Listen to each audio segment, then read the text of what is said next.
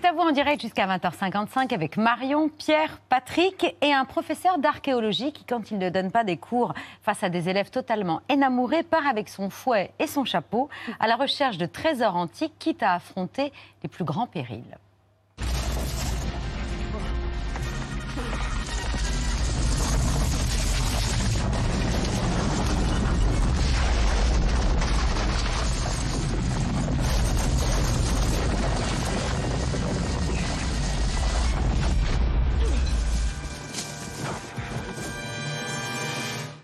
Avec nous ce soir, les Indiana Jones de la vraie vie. Sarah Marquis, la randonneuse de l'extrême. Mike Horn, l'un des plus grands aventuriers explorateurs des temps modernes.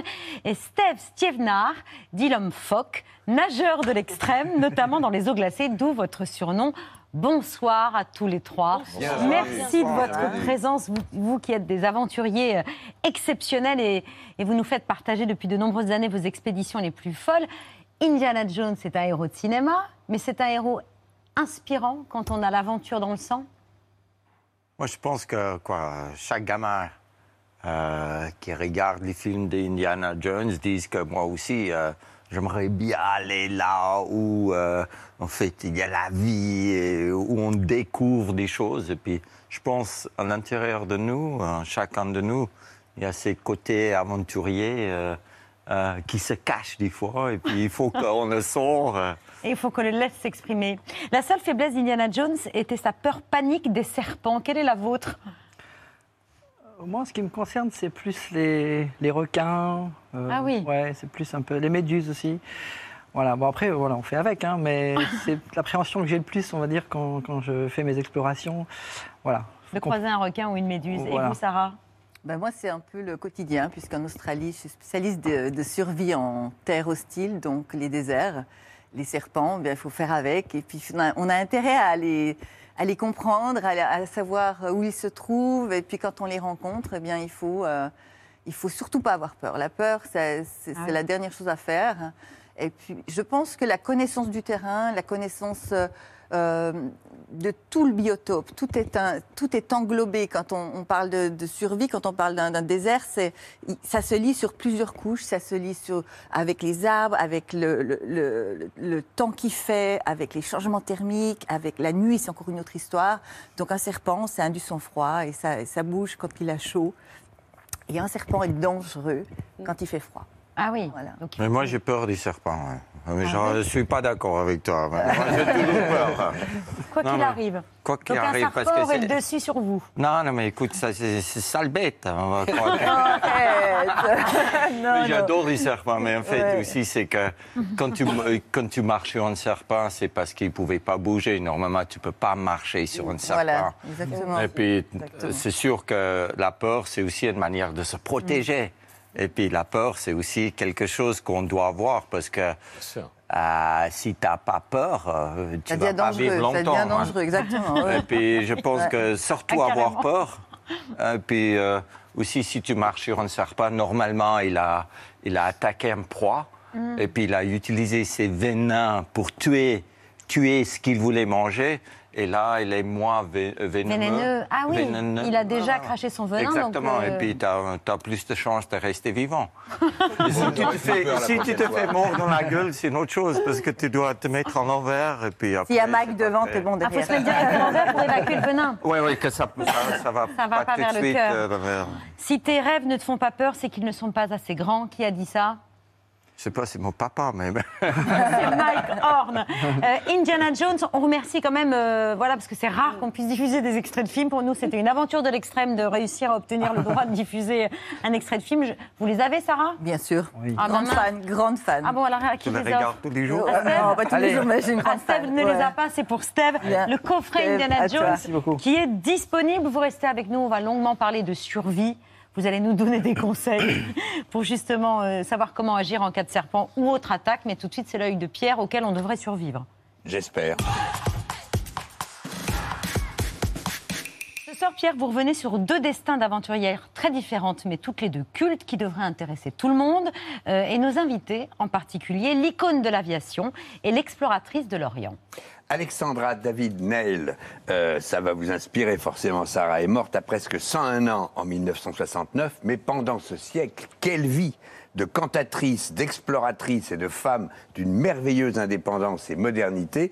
Tout enfant, Alexandra se passionne pour les voyages dans les, les livres de Jules Verne et puis pour l'Asie. Elle va, il est tout le temps fourré au musée Guimet. Sa famille a des problèmes de fric, mais elle veut rester indépendante. Alors elle se lance dans le chant lyrique et au cours d'une tournée, elle rencontre Philippe Nel. Ils se marient en 1904 mais la vie à deux la désespère.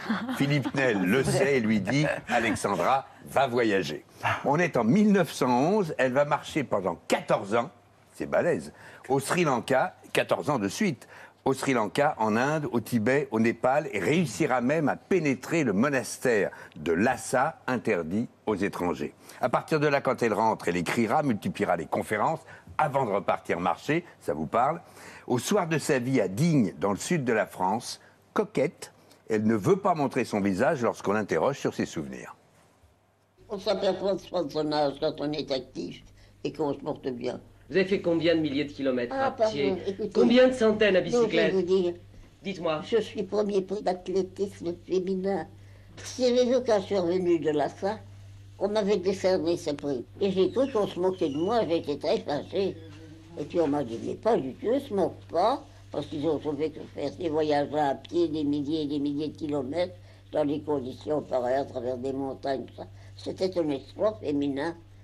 Femme extraordinaire. Il faut conseiller à tout le monde de lire le, le premier livre d'Alexandra David Neil, voilà, Voyage d'une Parisienne à Lhasa, qui a été sorti en 1927. Vous l'avez lu Oui, bien sûr. Eh oui, elle a sûr. fait toute une série de DVD, d'interviews. Après, ils ont une, maison d'édition a publié ça, et c'est magnifique parce qu'on entend sa voix, on entend, ce- on entend sa passion. Elle, elle- c'était une femme incroyable, et puis elle avait adopté un fils. Absolument. Et elle a Voilà. souvent voyagé et marché avec lui. Exactement. Et c'est- et il y, a- y un- y y a passage d'un livre qui, qui me qui me fascine toujours. Elle est bloquée dans un, dans un col et elle est avec son fils et ils ont des problèmes au niveau de leur sécurité et ils sont dans la neige et là, elle utilise une technique de yogi et il il se réchauffe avec des techniques de yogi dans une neige qui, euh, normalement, aurait dû leur être fatale. Voilà. Donc, euh, Magnifique. une femme lire, qui avait une spiritualité aussi euh, incroyable. Faut lire. Seconde héroïne, l'américaine Amelia Earhart, euh, liée à jamais à la merveilleuse aventure des débuts de l'aviation. La jeune et très séduisante Amelia est d'abord infirmière pendant la Première Guerre mondiale, mais sa passion, c'est de voler. Elle réussit à acheter un petit avion, elle prend des cours. En juillet 28, elle est la première femme à franchir l'Atlantique à bord d'un avion, mais elle dira plus tard, j'avais parfaitement conscience qu'on me transportait parce que j'étais une femme comme un sac à patates, je voulais être aux commandes. Quatre ans plus tard, elle refranchira l'Atlantique de Terre-Neuve à l'Irlande, mais cette fois seule aux commandes d'un Lockheed Vega. Elle racontera son exploit historique dans un livre intitulé Le plaisir des ailes. Elle a franchi l'Atlantique en moins de 15 ans, de 15 heures. Elle a 35 ans, c'est la gloire, conférence, vol de démonstration, un triomphe. Amélia estime maintenant mériter réellement sa célébrité et le monde va une nouvelle fois l'acclamer. Elle est reçue par le prince de Galles, par le roi Albert de Belgique et par le Sénat français. De retour aux USA, elle a droit, comme Lindbergh cinq ans plus tôt, aux 18 tonnes de serpentins et de feuillets d'annuaires lancés depuis les fenêtres des immeubles de New York. Elle est reçue à la Maison-Blanche et déclare, en présence du président Hoover, Je crois qu'on accorde à ma traversée une valeur qu'elle n'a pas. Je m'estimerais heureuse si mon modeste exploit peut attirer l'attention sur le fait que les femmes, elles aussi, sont capables de piloter. Pour toutes les femmes, Amélia devient, par sa manière de s'habiller, de vivre, une inspiration énorme, y compris dans sa vie privée. Elle a épousé un grand éditeur euh, de livres et en cadeau de mariage, elle lui a écrit qu'elle ne lui jurait pas fidélité et qu'elle ne lui demandait pas non plus de l'être fidèle. Ses cheveux courts, ses blousons, ses suites à capuche avant l'heure ont fait fureur. Quatre ans plus tard, elle se lance avec un navigateur pour un tour du monde aux commandes d'un bimoteur aux deux tiers de la distance, en plein centre du Pacifique. Un navire des gardes-côtes les attend, mais le bimoteur d'Amelia Earhart n'arrivera jamais. Je passe sur toutes les théories autour de sa disparition, car on n'a pas retrouvé un, Ouais. un morceau du, de l'avion. Euh, mais par exemple, dans les théories, il y avait celle de soldats japonais qui les auraient interceptés et exécutés pour espionnage de leurs installations. Reste que cette disparition mystérieuse ajoute à la légende de cette jeune femme libre comme l'air et aventurière comme pas deux. Oh. C'est magnifique ces deux exemples et faire en sorte que les, oui, qu'on comprenne que les femmes puissent être des pilotes. C'était une, voilà, voilà, c'était une aventure féministe autant qu'une aventure tout court. Merci beaucoup Pierre pour cet œil. C'est l'heure du vu, ce qu'il ne fallait pas rater hier à la télévision.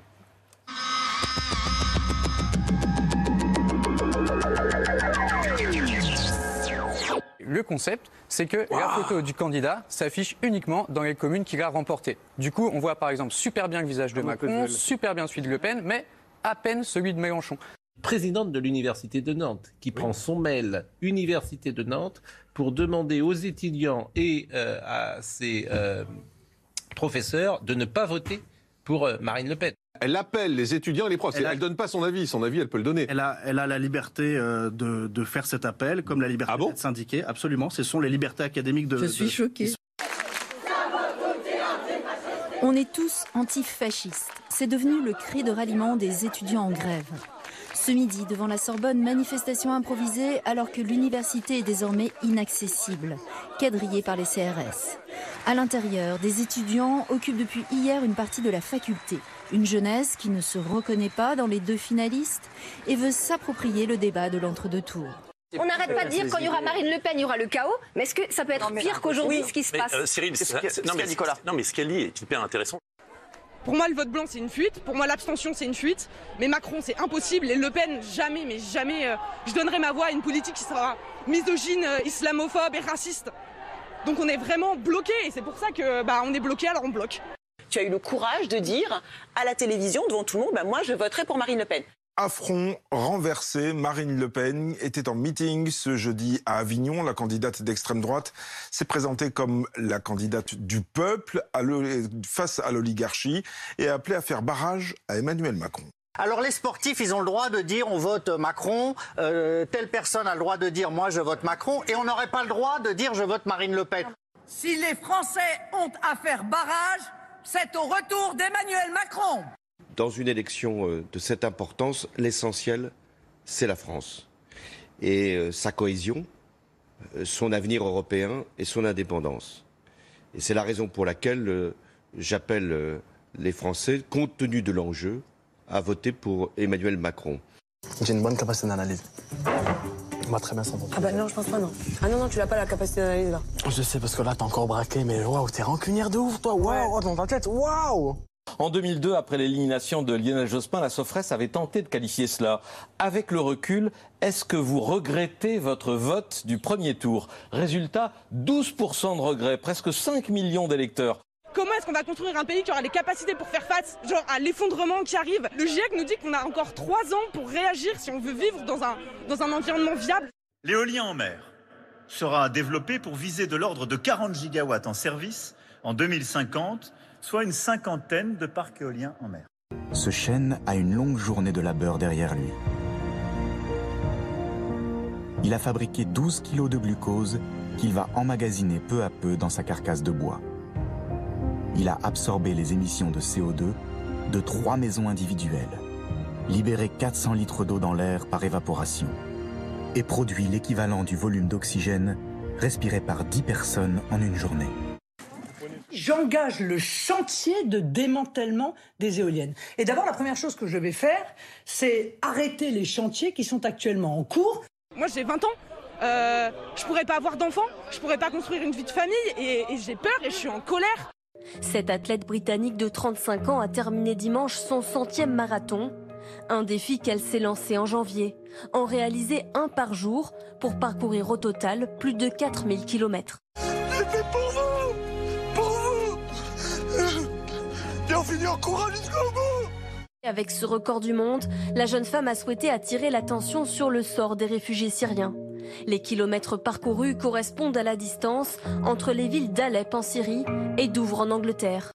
Est-ce que euh, vous reconnaissez la Crimée comme faisant partie intégrante de la Russie Oui. Pas d'annexion illégale Non, pour je vous crois- en Crimée Mais je crois absolument pas qu'il y a eu une annexion illégale. Il y a eu un référendum. 50 jours de guerre en Ukraine. Les combats se concentrent maintenant dans l'Est et le Sud, dans les provinces du Donbass. Un quotidien de guerre insoutenable pour des milliers d'habitants qui tentent de fuir. On en est en tout à 4,6 millions de réfugiés à accueillis dans d'autres pays euh, du monde. C'est notre chiffre du jour. Je n'ai pas eu le temps de faire quoi que ce soit. Ils m'ont juste, sans un mot, poussé sur le lit, écrasé sans un mot avec leurs mitraillettes, déshabillé. Il me demandait de regarder ma mère se faire violer, pour que j'apprenne, disait-il, pour qu'ils puissent nous utiliser toutes les deux. Une nuit, ils sont venus à 8, je dormais, ils sont venus dans le lit, ils m'ont touché, mais finalement ils sont allés vers ma mère. Ces gens qui ont fait ça parlent la même langue que nous, ou en tout cas une langue que l'on comprend. Et on les considérait comme un peuple ami, il y a encore peu. C'est inimaginable. Le Moskva et ses missiles longue portée. C'est le navire amiral de la flotte russe qui diffusait bien volontiers ces images symboles de sa toute-puissance. Une puissance mise à mal hier soir, quelque part en mer Noire, au large d'Odessa. Les Ukrainiens affirment l'avoir touché avec des missiles, des missiles de croisière Neptune, ici en test en 2020. Une arme ukrainienne contre un bâtiment militaire au nom de Moscou, le croiseur Moskva a subi d'importants dommages. Le feu a démarré, d'autres unités de la flotte russe ont tenté de lui porter assistance. Mais la tempête et une puissante explosion ont commencé à le faire couler. Le vaisseau amiral russe a finalement coulé en mer Noire.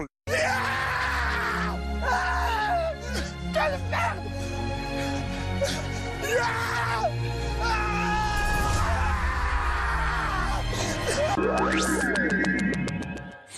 Voilà pour le vu du jour. La cordillère des Andes en parapente et en rafting, la descente de l'Amazone en solitaire, le pôle Nord dans le noir et des tours du monde dans tous les sens, en voilier en suivant la ligne de l'équateur sans aucun transport motorisé et par le cercle polaire.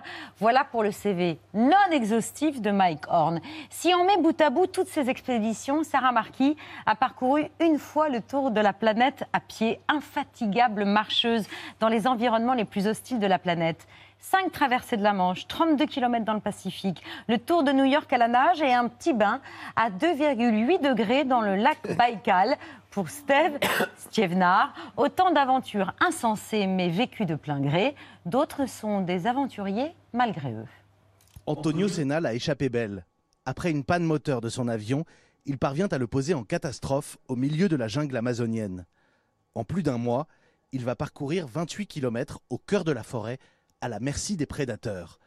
Il sera finalement secouru après 38 jours d'errance. Eu basicamente me alimentava de frutos. O breu branco. E na verdade eu não conhecia aquele fruto. Eu nunca tinha visto aquilo. Você descobriu provando? Eu... Não, eu via que os macacos comiam aquilo. Se os macacos comiam, eu comia. Survivre 38 jours dans la jungle amazonienne sans entraînement, sans y être préparé, c'est un exploit absolument phénoménal. Je pense que c'est. Chacun de nous doit avoir une base de survie qu'on n'a pas. Et puis c'est justement là où on perd de... notre contact avec la nature. Et c'est sûr que quand tu survoles l'Amazone et puis l'avion il s'écrase, il y a très peu de gens qui peuvent vraiment rester vivants. Mais euh, c'est vrai ce qu'il a dit, euh, si on, observe les singes, tout ce qu'un singe mange, on peut manger. Et puis, naturellement, si les singes ils ne mangent rien, tu peux toujours aller bouffer les singes. c'est sûr que euh, c'est un exploit de, de, rester vivant. On peut rester vivant, on fait dans la jungle, peut-être 14-15 jours sans, sans, nourriture. Et puis après, tu dois bouffer tout ce qui bouge. Si ça ne bouge pas, tu donnes deux, trois coups de pied jusqu'à ce que ça bouge. Après, tu le bouffes.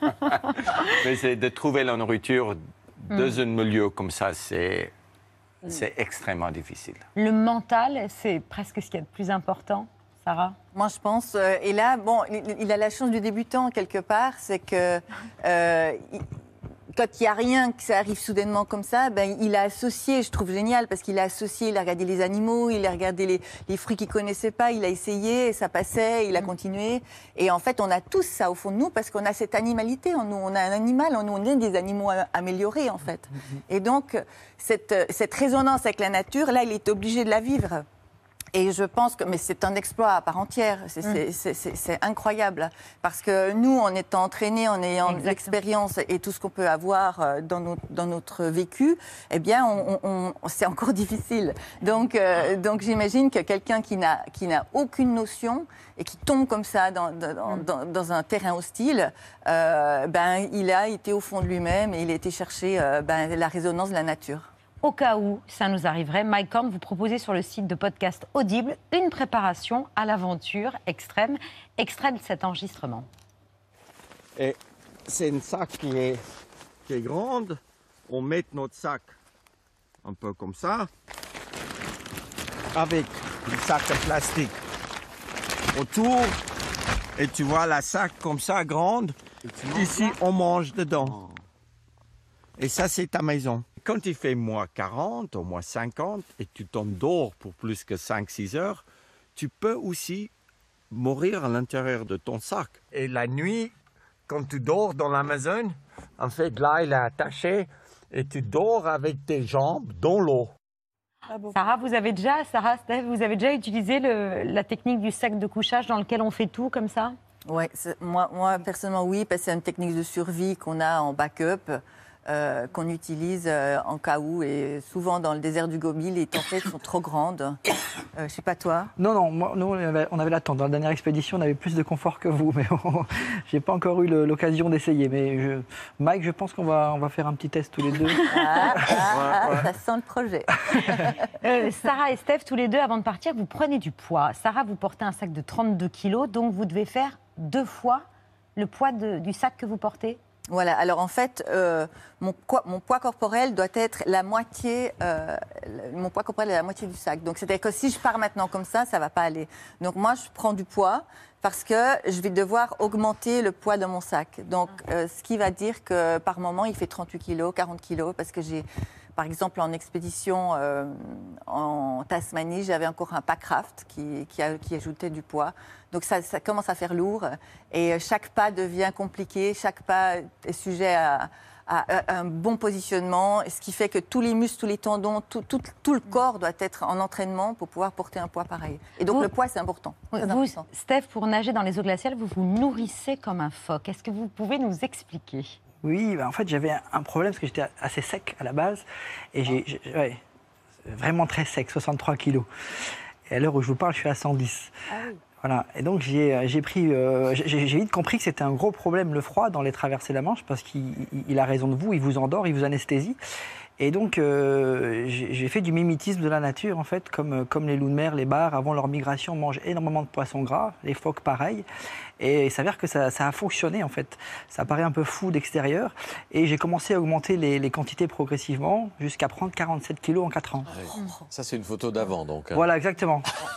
Et heureusement, parce que lors de votre première euh, traversée, vous avez perdu 7 kilos en 21 heures. Oui, et c'est pas de l'eau, hein, c'est vraiment du, gras. Hein. Du muscle. Voilà, du gras et, du muscle. Et parce que mon corps n'était pas encore habitué à cette première traversée, c'était ma première expérience. Et donc la, seconde, j'ai pas, pas voulu réitérer les erreurs, donc euh, j'ai pris du poids en conséquence. Et pour vous habituer, vous vivez aussi dans le froid et vous portez vos lunettes de plongée la nuit pour vous y habituer? Oui, alors c'est un, un, entraînement quotidien au froid en fait.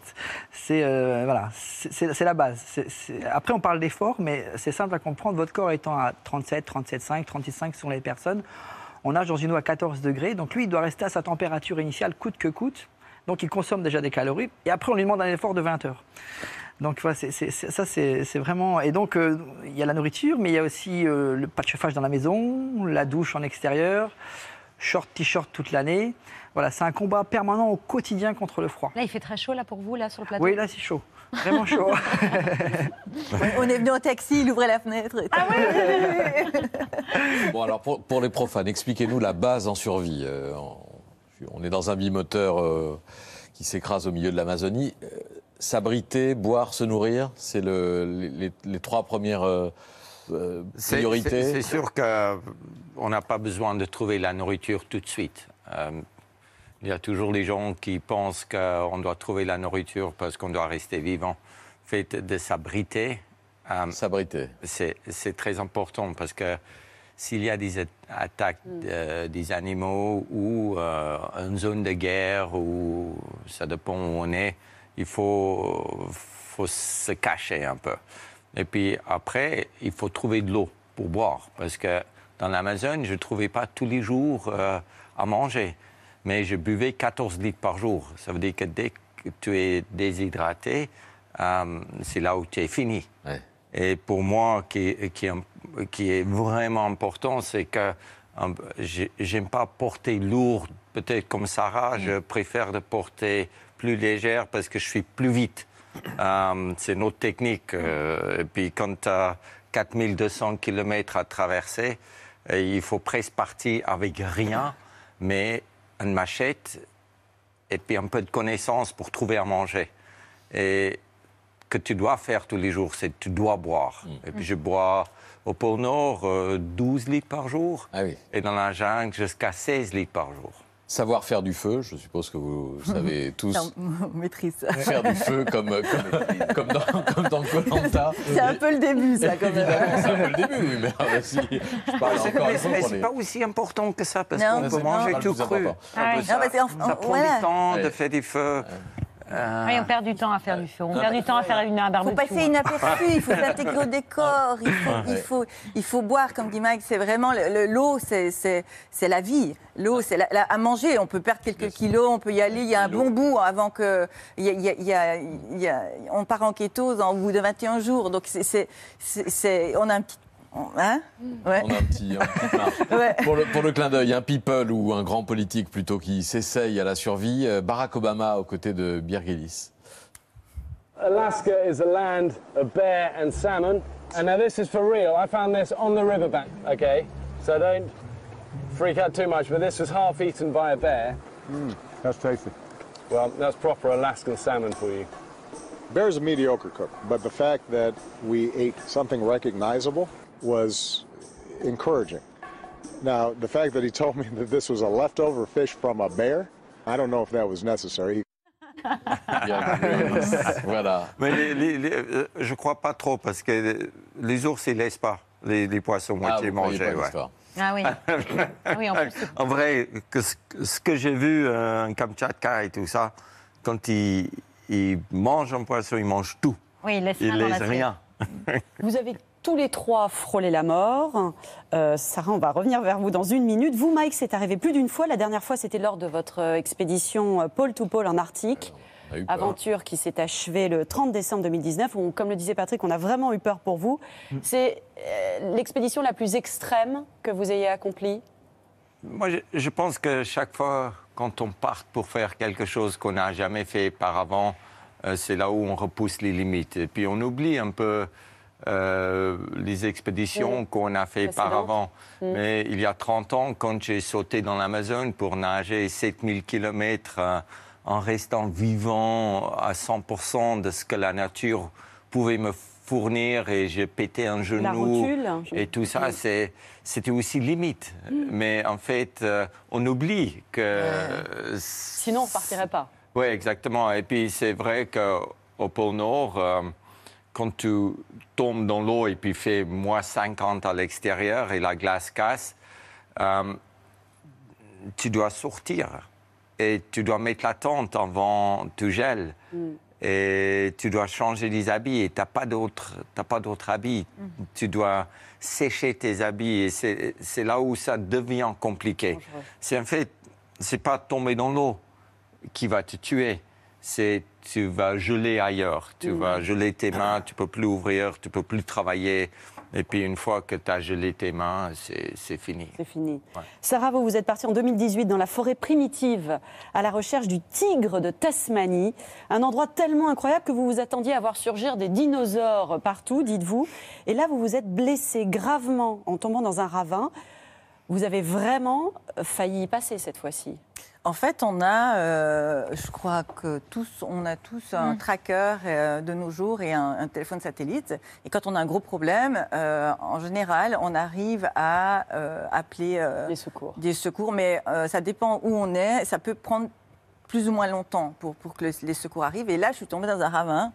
Euh, dans cette forêt, primaire justement très en décomposition parce que c'est des forêts incroyables qui ah, on, sent on sent le, les arbres bouger presque tellement euh, on sent que personne n'est allé là. J'ai l'impression de déranger à chaque pas. C'était incroyable. L'expérience était juste incroyable. Et je suis le long d'une d'une lèvre comme ça, d'une gorge. Et puis, euh, je, peste un peu parce que c'est des murs végétaux. euh, ils appellent ça, ils, ont un type de buisson là-bas propre à, propre à la Tasmanie. Et j'arrive pas à aller traverser ces buissons. Il faut que je grimpe en dessus pour descendre de l'autre côté. Et c'est des buissons risotto. Et puis, je suis fatiguée, j'ai mon sac qui est très lourd. Et puis, je, vais voir la, lèvre de cette gorge. Et, à plusieurs reprises, jusqu'au moment où je me dis, mais je pourrais faire un rappel, ce serait beaucoup plus facile. Et là, tout passe en bas. Et avec moi également. Donc, euh, j'arrive au fond de cette gorge. Mais le problème, c'était très étroit. Et au fond, je regarde, je lève la tête et il y a tout petit triangle de lumière. Et là, je sais que je, perds connaissance au fond. Et, en, en prenant conscience, je me dis, ben là, il n'y a rien qui passe. Ni le tracker, ni le satellite. Et j'ai euh, le, bout de l'os de l'épaule qui pend et ça fait mal. Voilà. Et je vais devoir euh, sortir de là. euh, et là, mais j'ai instantanément, euh, comme on disait tout à l'heure, euh, il y, a- il y a une espèce de, de- de- à l'intérieur, on a cette force de survie qui, qui, qui kick in, qui vient, qui sort et qui nous réveille d'un coup. Et là, j'ai une espèce de, de, de clarté d'esprit et dit Sarah, c'est un pas après l'autre. Chaque pas compte. Et là, je pars et je commence à ramper en sortant. Il m'a fallu trois jours pour sortir de cette gorge. Et euh, j'ai- une fois arrivé on, en a, haut. on a euh, juste un kikin, j'adore ça. Incroyable. Steph, racontez-nous euh, l'expérience dingue que vous avez vécue entre l'Irlande et l'Écosse. Il y avait des méduses, vos ennemis, euh, vous vous étiez fait piquer, il y avait tellement de toxines en vous que vous ne pouviez plus continuer à nager. Et là, vous avez imploré la nature. Oui, exactement. Ça s'est déroulé dans le Nord Channel entre l'Irlande et l'Écosse. Il faut savoir que c'est des méduses qui sont euh, vraiment très toxiques avec des filaments qui peuvent atteindre 20 mètres de long. Donc il y en a partout. Et au bout de 11 heures de nage, ça devenait vraiment très très compliqué. Et euh, j'étais prêt à abandonner. Et là, je, voilà, je lance un appel parce qu'on est à ce moment-là, on est vraiment connecté à l'élément. On, envoie, qui demande reçoit, on est sur la même fréquence vibratoire. Et là, je demande de l'aide à tous les habitants, les dauphins, les phoques, les baleines, voilà. Et là, alors on peut appeler ça comme on veut, hein, mais il y a le vent qui se lève, mais de l'arrière, donc il y, a la, y a la houle qui arrive et qui me pousse. À ce moment-là, normalement, il doit me rester 10 heures de nage. Et j'ai l'épaule qui est, qui est blessée. Enfin, je suis vraiment, vraiment. Vous savez, quand, quand, quand, quand le dentiste vous endort la, la dent, vous avez la lèvre qui, qui est endormie, il n'y a plus d'étanchéité. Et là, c'est pareil, à force des piqûres de méduses, ça gonfle de partout. Et là, c'est vraiment très compliqué. Et, et- et cette énergie de l'univers, elle arrive. C'est c'est fou, hein. Et c'est comme un rideau de théâtre qui s'ouvre, en fait. Il y a les méduses qui partent à gauche, à droite, et me voilà parti dans, dans, dans la vague, comme ça. Et là, ça paraît irrationnel ce que je veux dire, mais c'est une réalité. Même mon équipe aujourd'hui ne s'est pas encore remis de cette expérience. Il y a un dauphin qui passe en dessous de moi et qui envoie l'information comme ça. Et après, 13 autres dauphins qui arrivent autour du bateau. C'est incroyable. Et là, au lieu de mettre 10 heures, je finis 4 heures, mais je suis remonté dans. dans- voilà, j'ai une énergie incroyable. J'ai pas l'explication comment on dit, mais à ce moment-là, voilà, j'ai vraiment, on est connecté à la nature, et ça c'est extraordinaire parce que euh, nos modes de vie- nos vies d'aujourd'hui, on est, on est, on est aseptisé, on a, perdu notre instinct de survie, et là euh, on le retrouve parce que tous nos sens sont en éveil en fait. C'est ça qui est intéressant, c'est que là on est, on est, tout, est, tout est hypersensible, et on peut, on peut, on peut se projeter dans cette demande. Incroyable histoire. Dans un instant, à vos côtés, une autre aventurière, une femme qui, depuis plus de 11 ans, parcourt les mers avec sa famille, avec son mari, le navigateur Philippe Poupon et ses trois enfants. Euh, ils ont fait l'équivalent de cinq fois le tour de la Terre. Alors, on a oublié personne? Non, Tout le monde est à bord? Lou, mon fils, qui nous accompagne depuis le début de notre aventure, a trop souffert du mal de mer pendant notre dernier voyage en Antarctique. Il nous retrouvera à notre retour de Géorgie. C'est bon, on hisse les voiles. Le temps est agréable.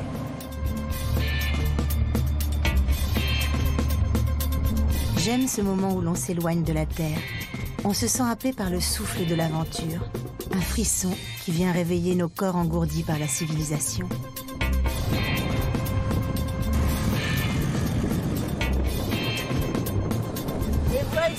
Hissées. Parti pour l'aventure. Bonsoir Géraldine Danon. Bonsoir. Actrice, réalisatrice, écrivaine et aventurière en famille. Bienvenue à la table euh, de cet avou alors que vous êtes tous Bien les deux- accompagné. Ah, extrêmement bien entourés. Il ne peut rien nous arriver. Voilà, on on est sait tranquille. qu'il peut tout arriver. On sera bien pris en charge. Vous venez, revenez tout juste de votre euh, dernière expédition dans l'Antarctique. Je crois que vous êtes revenu euh, à la fin du mois de mars. Ça fait du bien de retrouver la terre ferme ou sans plus? Si, c'est toujours euh, ce qu'il faut. euh, C'est la vie est une partition. Il faut que, que ça varie. Là, on, s'est suivi d'ailleurs. Je crois que tu es revenu au moment où nous on, on partait. On est allé jusqu'en baie Marguerite. C'était une très très belle expédition. Et là, je suis contente d'être à terre. Oui.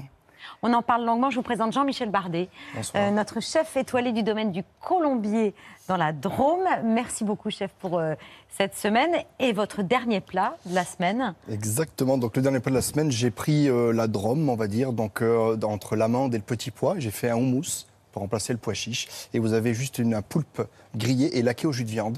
Et un bao pour rappeler les voyages, un bao, un pain vapeur à la pâte d'orange, tout simplement. Merci et bravo, Merci à vous. chef, pour cette semaine. Au plaisir, très belle soirée.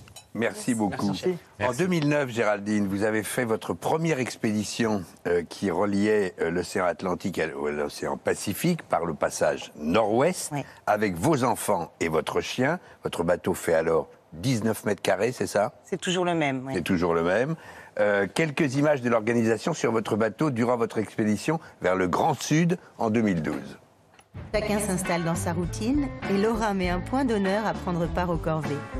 De son côté, Philou n'oublie pas notre mission scientifique. Il doit tester un nouveau dispositif pour l'Ifremer. Ça les intéresse de, de voir euh, quelle est la pollution euh, qui pourrait exister, qui peut exister dans, dans les océans. Euh, on va mettre une caméra qui va être tractée derrière le bateau, voir euh, bah, si, si on voit entre deux eaux des petites particules de plastique. Vivre comme ça, à la fois et l'aventure et la vie quotidienne en famille, ça demande d'une discipline quand même. Ça demande une discipline. Je dois dire qu'avec le recul, parce qu'effectivement, ça fait maintenant plus de 13 ans, Ouais. c'est peut-être le huis clos familial qui a été le plus difficile à vivre. Parce que là, bon, bah, quand, on, quand on se chamaille avec son mari ou avec ses enfants, c'est difficile de claquer une porte étanche Eh oui. et d'aller boire un café euh, pour se relaxer. Mais bon, euh, ça reste quand même avant tout une aventure extraordinaire. euh, partagée en famille, on en revient euh, soudés. On a traversé des moments difficiles, mais des moments d'une telle intensité. Euh, le- le- un souffle de baleine qui traverse euh, la mer, un lever de lune, un- c'est ce qu'on retient. Les moments euh, difficiles, on les oublie bien. Puis vous avez des petits trucs maintenant, quand il y a une, euh, s'il y a un peu de tension sur le bateau, vous pouvez vous aller sur la balançoire, Philippe installé entre les deux mâts et Je au comme de pie. Voilà. Est-ce que vos enfants avaient le goût de l'aventure au départ ou, ou vous leur avez inculqué? Mon fils est parti, il avait 9 ans. Donc Ouais. euh, lui, il souffrait un peu du mal de mer, ça a été son souci. Quant Ah oui. aux deux petites filles, on peut pas dire qu'elles avaient le goût de l'aventure. Je suis partie, elles avaient 6 mois et un an et demi. elles sont quasiment nées à bord du bateau, mais maintenant on peut dire qu'elles l'ont. Bon. On est dans l'aventure. Elles sont nées dans l'aventure, ça fait partie de leur vie, oui. Mais c'est vrai que vous aussi, vous avez une grande frayeur euh, à bord de votre bateau, à bord de la Fleur Australe. Moi, je me euh, posais la question en écoutant Pierre, qu'est-ce qui est le plus rude sur un bateau? Est-ce que c'est le mal de mer? Est-ce que c'est la fatigue? Est-ce que c'est la promiscuité? Est-ce que c'est l'isolement ou le sentiment du danger quand même euh, Alors le sentiment du danger, on aime ça. hein. C'est Ah oui. c'est- ce qu'on va chercher d'une certaine façon. Ce que disait On- Charcot, oui, le- Voilà, on aime, on aime Mm. être euh, dans une sorte d'état de, de- de survie, d'adrénaline. Ça, ça- ça nous plaît. On est des aventuriers, donc c'est ce qu'on cherche. Après, euh, ce qui est le plus difficile, je ne sais pas, le mal de mer est associé justement à la fatigue. On dit du mal de mer, fatigue, froid, faim. Faut pas être fatigué, faut pas avoir froid, faut pas avoir faim. C'était en tout cas la crainte que j'avais le plus avant de partir en mer pour moi et pour, et pour les miens. Donc je pense que je mettrais ça effectivement en premier. Mais ça va, je ne crains pas trop, j'ai de la chance. Je crois que j'aurais pas pu euh, faire tout ce que j'ai fait si j'avais eu le mal de mer. Parlez-nous de votre dernière expédition, donc euh, l'Antarctique, zone euh, très réglementée. On n'y va pas comme ça. Il faut des Non, autorisations, il y a des règles à respecter. Dieu merci, on ne va pas en Antarctique euh, comme ça. Il faut avoir un bateau capable de, de- de se balader dans ces mers-là, un capitaine. avec Poupon, on est tranquille, qui peut nous amener euh, et qui est capable d'en revenir, hein, parce que c'est quand même la difficulté. On n'appelle pas des secours euh, au, moindre, au Ouais. moindre coup de vent. Et surtout, on n'apporte rien sur ce continent. Quand on va se balader à terre, on se nettoie les chaussures. Quand on vient à bord, il est hors de question d'amener des, des, des, des substances étrangères à bord. C'est vraiment un écosystème très particulier. Comme sur la Lune. L'Antarctique exactement comme sur la Lune. Est un, on, on gère nos déchets, enfin ce qu'on fait en règle générale, mais je dirais que c'est très strict. Et euh, on en revient à charger de, d'étoiles dans les yeux. C'est un continent, c'est un peu le bar- baromètre de tout le reste de la planète. Et c'est un baromètre qui euh, indique Que ça va un pas réchauffement, que ça va pas bien, Ouais. puisque vous avez croisé des icebergs euh, à Ben, les baie icebergs Marguerite. sont de plus... Il y en a toujours en baie y en a Marguerite, mais je dirais qu'ils sont de plus, no- de plus en plus nombreux, Ouais. vélés par les, par les glaciers. Donc, la en- calotte glaciaire du, du- du- de l'Antarctique, l'Islandis, est de plus en plus fragile et, et elle, elle, elle vèle des, des glaciers, des icebergs dans l'eau. Hmm. Donc euh, c'est sûr que... Et la glace de mer, la banquise est de plus en plus fine. On voit des images euh, en ce Qui est, moment qui est même. aussi important de savoir que la mer a, a réchauffé les 1,5 degrés plus chaud. Ouais. Mais ça, c'est 1,5 degrés, on peut dire, c'est pas beaucoup. Mais c'est que la mer entière sur notre planète réchauffe 1 degré est équivalent à 22 degrés sur Terre. Ça veut dire qu'indirectement, l'énergie que la mer a absorbée aujourd'hui chauffe les glaciers qui est, qui est suspendu dans l'eau et ça fait des fractures dans les glaciers. C'est pour ça, moi, j'étais là juste, euh, juste avant Géraldine. euh, et puis, justement, pour aller témo- euh, témoigner de, de ce réchauffement de la mer à 1,5 degré. Si ça chauffe encore 1 degré, ouais, Il va y avoir on une est- montée des, des- des eaux c'est énorme. Et, su- et En sur- plus, la glace réfléchit. Donc, quand il a- n'y a, plus de glace, c'est problématique. Et ils ont enregistré cette année. On Mais parle, c'était on parle des chaud, 40 hein. degrés, mais là, là, en Antarctique euh, occidentale, il y a des températures à 18 degrés, ce qui n'avait jamais été enregistré auparavant. 20, 20, 22 Et degrés, c- c'était ouais. le- Ouais. c'était 18 en les jours les ouais. plus chauds qu'ils sont eus dans l'histoire de l'Antarctique cette année. Et sur votre route, euh, des ours polaires. Non, en Antarctique, il n'y a pas d'ours polaire. Il n'y a pas d'ours polaires, En alors c'est une mauvaise, euh, Mais c'était moi qui mauvaise étais information. C'était Mike. Ouais, ouais, ouais, déguisé en ours. Mike déguisé en ours Mais il y a polaire. des manchots, il y Il y a, des manchots. des éléphants de mer, Des il y a déchets. des manchots, il y a des, des- pardon, des Des déchets. déchets, non, pas trop. non, pas- pas- Ouais, ils sont limites. on, Hein on bataille entre, avec la glace et les icebergs, mais il y a- on ne croise pas. qui est- Il y, a, des- microplastiques en fait dans la glace hein, aujourd'hui. Mais ça reste extrêmement protégé, Dieu merci, l'Antarctique. Et c'est surtout un continent, le continent de la paix. Nous, on allait à la recherche de la fleur australe, qui est un peu notre, notre Graal et qui se trouve sur l'île Terra Firma, qu'on essaye d'atteindre. On y est retourné trois fois pour la, chercher. Mais l'Antarctique, c'est le continent de la paix. Il appartient à personne. Il faut que ça perdure. Il est, euh, selon le, le protocole de Madrid, il y a uniquement des scientifiques qui travaillent tous pour la même cause, qui est la cause de la planète. Et euh, par les temps de guerre que, nous traversons aujourd'hui, il est bon de se rappeler qu'il y a encore des continents euh, symboles de la paix. Pardon d'avoir inventé des beaux ours polaires qui effectivement n'ont jamais, pas grave. n'ont jamais foulé l'Antarctique. Voilà. C'est pas polaire, grave, Patrick. C'est pas grave. L'Arctique, l'Antarctique, ça veut dire sans ours polaire. Voilà, c'est ça. L'Arctique avec l'ours en grec. Ouais. Ah oui. Oui, donc c'est dans le nom que c'est sans ours polaire. Incomprenable. fait grec. T'as t'as pris quelque chose. Il fallait la faire. Non, non, c'est vraiment Arctos. Arctique, c'est Arctos, c'est c'est ours. Sans ours, avec ours. Ah ben voilà. Donc, Voilà, euh, ben, ouais. Bah oui, c'est- C'est juste un. ouais, quoi, c'est- Ben voilà, on, on repartira moins idiot qu'on est arrivé à ce dîner. Euh, c'est- c'est l'heure de la story média de Mohamed Bouafsi.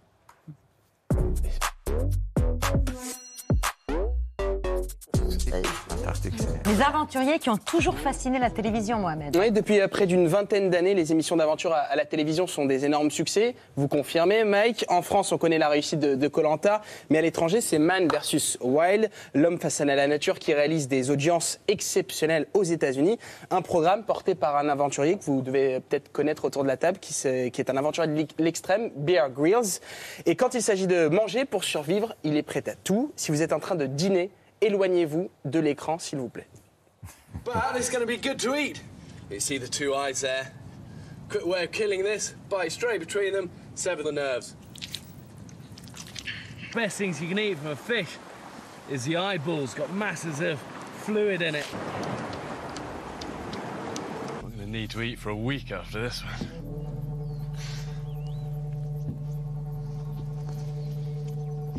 Le plus impressionnant, c'est qu'à chaque fois. c'est très bon, ça. C'est bon, c'est plein de protéines, ça, les, les, les, les yeux de phoque, c'est Ah excellent. witchetty Ah bah oui. grubs. C'est quoi C'est un ver de bois qui pousse dans les, les mulga trees, dans les racines. En fait, c'est un parasite à la base. D'accord. Et puis la spécificité pour le trouver, en fait, au sol, c'est qu'il faut s'éloigner de l'arbre. Et puis quand il y a un petit crack dans le sol, il faut suivre ce craquement et puis aller au sol et puis sortir le- la base de la racine et puis ouvrir les racines pour trouver le.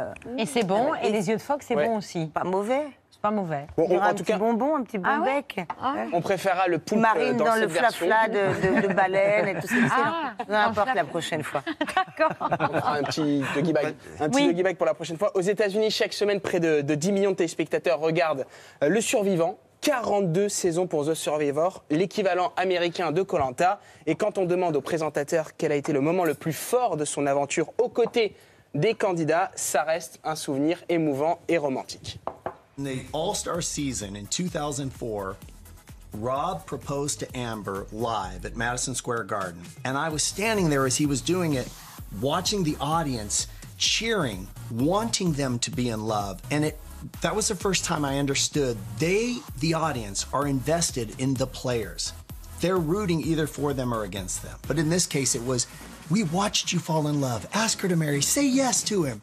Et oui, dans Colanta, on peut tomber amoureux, enfin dans ce Survivor. Il y a des moyens amoureux plus simples, Et hein. surtout, oui, il y a des moyens plus simples et surtout, faire une demande en mariage. En tout cas, Mike, euh, parfois quand vous êtes en pleine nature, il y a des moments de doute, mais il y a aussi des moments dangereux. Et elles sont euh, nombreuses dans Alone, la série américaine. Le principe de l'émission est simple. 10 aventuriers sont abandonnés seuls, en pleine nature. Celui qui survit et qui tient le plus longtemps remporte 500 000 dollars. Et, les autres sont morts. Ah c'est ça que j'allais Les dire. autres reviennent quand ils en peuvent plus, ben, ils reviennent, ils. Et le vainqueur de la dernière édition euh, du concours a passé une nuit face à un pécan, une grosse martre qui n'a aucun prédateur naturel en raison de son comportement agressif.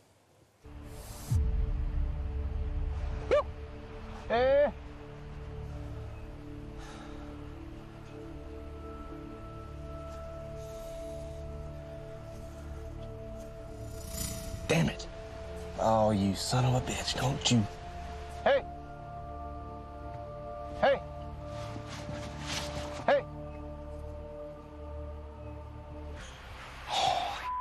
Et oui, il est reparti vite. Il est reparti On n'a vite. pas vu grand-chose. Sans, vouloir se déranger, on n'a Pas pas, mal. En grand-chose. tout cas, c'est parce qu'il fallait surtout pas l'approcher, le pécan, parce que le pécan n'a pas d'ennemis, et donc il peut s'attaquer facilement à l'homme et il est très dangereux. Et vous pourrez taper sur Google un pécan pour voir la dangerosité de cet animal. Mais en tout cas, ça cartonne les émissions à la télé. Et Mike, vous confirmez, c'est toujours un succès. Ouais, c'est sûr qu'il y a, il y a 20 ans, j'étais appro- approché euh, de faire une mission, de partir avec que des, des soldats de, Que des de pécans. plusieurs euh, en fait, euh, forces spéciales. Ah oui. Et puis l'idée, c'était de, de traverser 150 km de, de jungle qui n'a jamais été traversée. Et c'est les premières qui arrivent de l'autre côté. Qui gagne Et, et aussi, tu peux te battre contre les autres. Tu peux éliminer les autres. Et puis moi, j'étais là au téléphone avec euh, ce grand producteur qui me demandait si je voulais faire. Et puis il y a un million à gagner. Je dis, ouais, c'est super. Je dis, ils disent, mais c'est extrêmement dangereuse. Et je demandais si on peut, si on peut vraiment mourir. Ils disent non, on ne peut pas mourir parce que c'est- quand même la télé. hein. Et je dis mais si on peut vraiment tuer les autres. Ils disent non, Mike, tu es fou, on ne peut pas tuer les autres. Je dis ah, bah, alors c'est pas vraiment la survie. hein. Ça ne m'intéresse pas. Au Mais, mais en fait, c'est la télé, euh, de, la télé-réalité, ça fait rêver des gens. C'est sûr que. Malheureusement, il y en a qui meurent dans la télé-réalité. Ouais, c'est- c'est sûr que des accidents, on parle pas Ouais. dans Non. des accidents, on parle Oui, d'une personne. Ça- vos, vos expériences, vos aventures font rêver. Elles suscitent des vocations. Elles nous, elles nous rappellent le rapport essentiel qu'on doit rétablir avec la nature. Et c'est ça le message principal qui est passé ce soir, votre message à tous les quatre. On conclut cette émission comme tous les soirs par les actualités de Bertrand euh, qui se rapprochent euh, de la nature. Chaque jour un peu plus. Chaque jour un peu plus.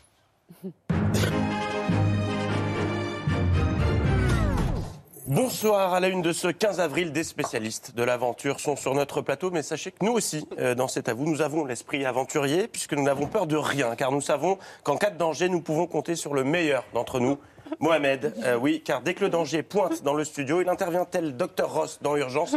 Il en a encore fait la preuve cette semaine, alors qu'Orlando, qui était notre invité, frôlait l'étouffement. Au cours d'une émission de mes- les rendez-vous du dimanche, que Michel m'avait con... Excusez-moi. J'ai un petit chat. Dans la gorge. Il faut l'estrader, mais enfin un peu tard. Pardon. C'est en parlant Vous voulez de l'eau ça vient de là. Danger à suivre. Allez, hop, j'interviens. Non, mais c'est pas grave, c'est pas grave. Alors, Orlando, on tous En cas de ne comptez pas sur euh, Mohamed.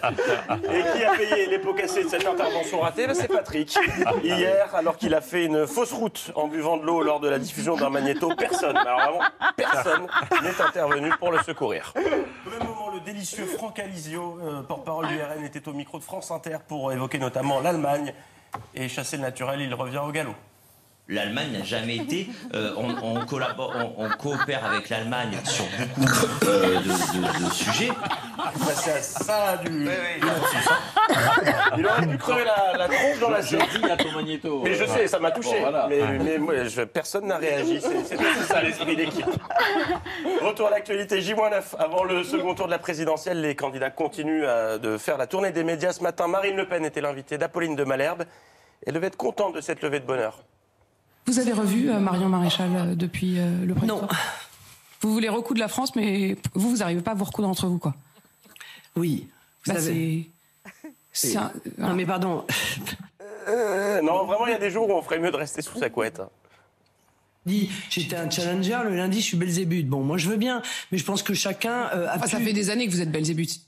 Merci d'être venu. De son côté, Emmanuel Macron était l'invité de France Info. Pas le président, mais Le candidat. le candidat qui était à l'écoute, mais pas content de ses notes. Oh non, je ne suis pas content de mes notes. Mais à l'écoute. Il a cherché l'inspiration. Hmm. Il a été ému.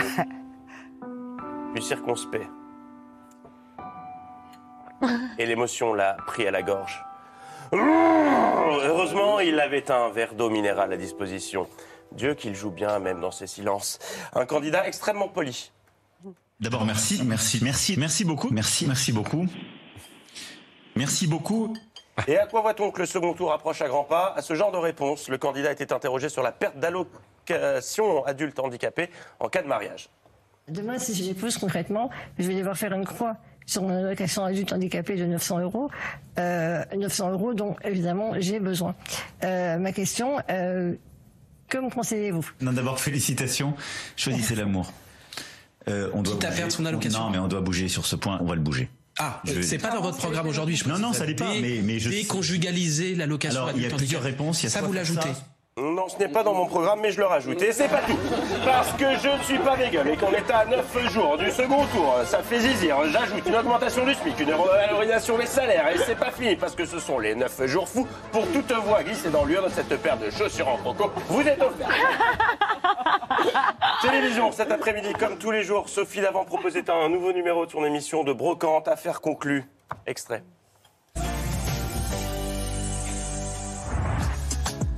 C'est avec entrain que Valérie, la première vendeuse de notre émission, longe les beaux oliviers de notre plateau. Bonjour. Valérie, enchantée. Bonjour, madame. Bonjour madame. Valérie s'apprête à faire escale en salle des ventes en vue d'y céder une impressionnante affiche. Probablement une affiche qui est ce qu'on appelle marouflée, qui est collée sur tissu ou sur Ouais. bois, c'est ça Qui a pris un peu d'humidité. Mais Moi, ce qui ça se termine m'intéresse bien. beaucoup, c'est où avez-vous trouvé Mais oui, ça, Valérie. Alors, chers amis, qui a envie de cette affiche Quoi Pas de question Une question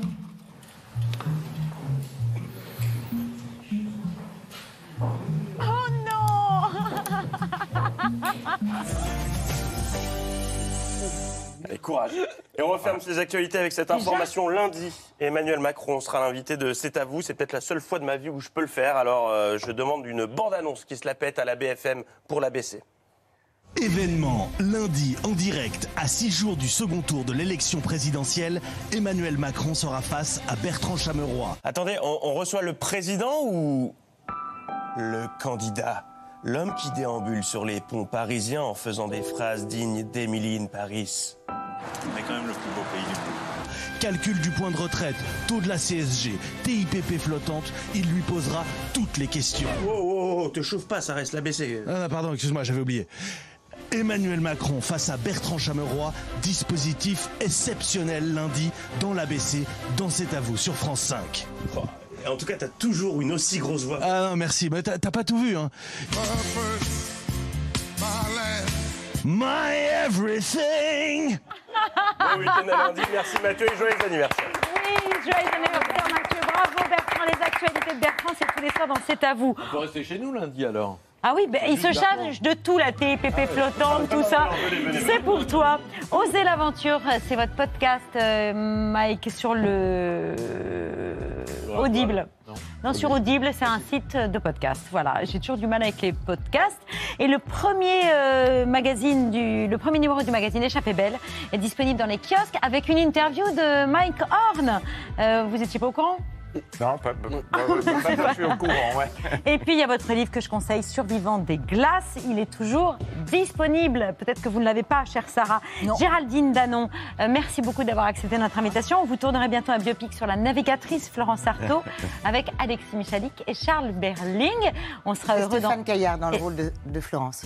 On sera heureux d'en parler ce soir. Et puis Sarah, à dos d'oiseau, est toujours disponible. Et euh, votre promo, Steve, c'est un bonnet de bain et des lunettes. Vous les aviez oubliés euh, tout à l'heure. Parce qu'on a- vous avez demandé d'apporter des objets indispensables pour vos aventures. Et on imagine bien que c'est ce magnifique bonnet et ces lunettes. Merci beaucoup à tous les quatre d'avoir accepté notre invitation. On était Merci. ravis de vous réunir sur le plateau. Ce soir, sur France 5, c'est Michel Bouquet, euh, un hommage à Michel Bouquet avec Les Misérables de Robert Hossein que France 5 diffuse euh, dans la case de la soirée cinéma. Euh, merci beaucoup à, à tous d'avoir accepté notre invitation. Merci à vous de nous avoir suivis. Demain, Ali Badou, euh, c'est l'hebdo. Lundi, c'est à vous spécial Emmanuel Macron avec Bertrand Chameroy face à lui, entre autres. Euh, si vous voulez bien tous vous retourner euh, pour saluer nos téléspectateurs, merci de nous avoir suivis. Bon week-end. À lundi sur France 5. Ciao.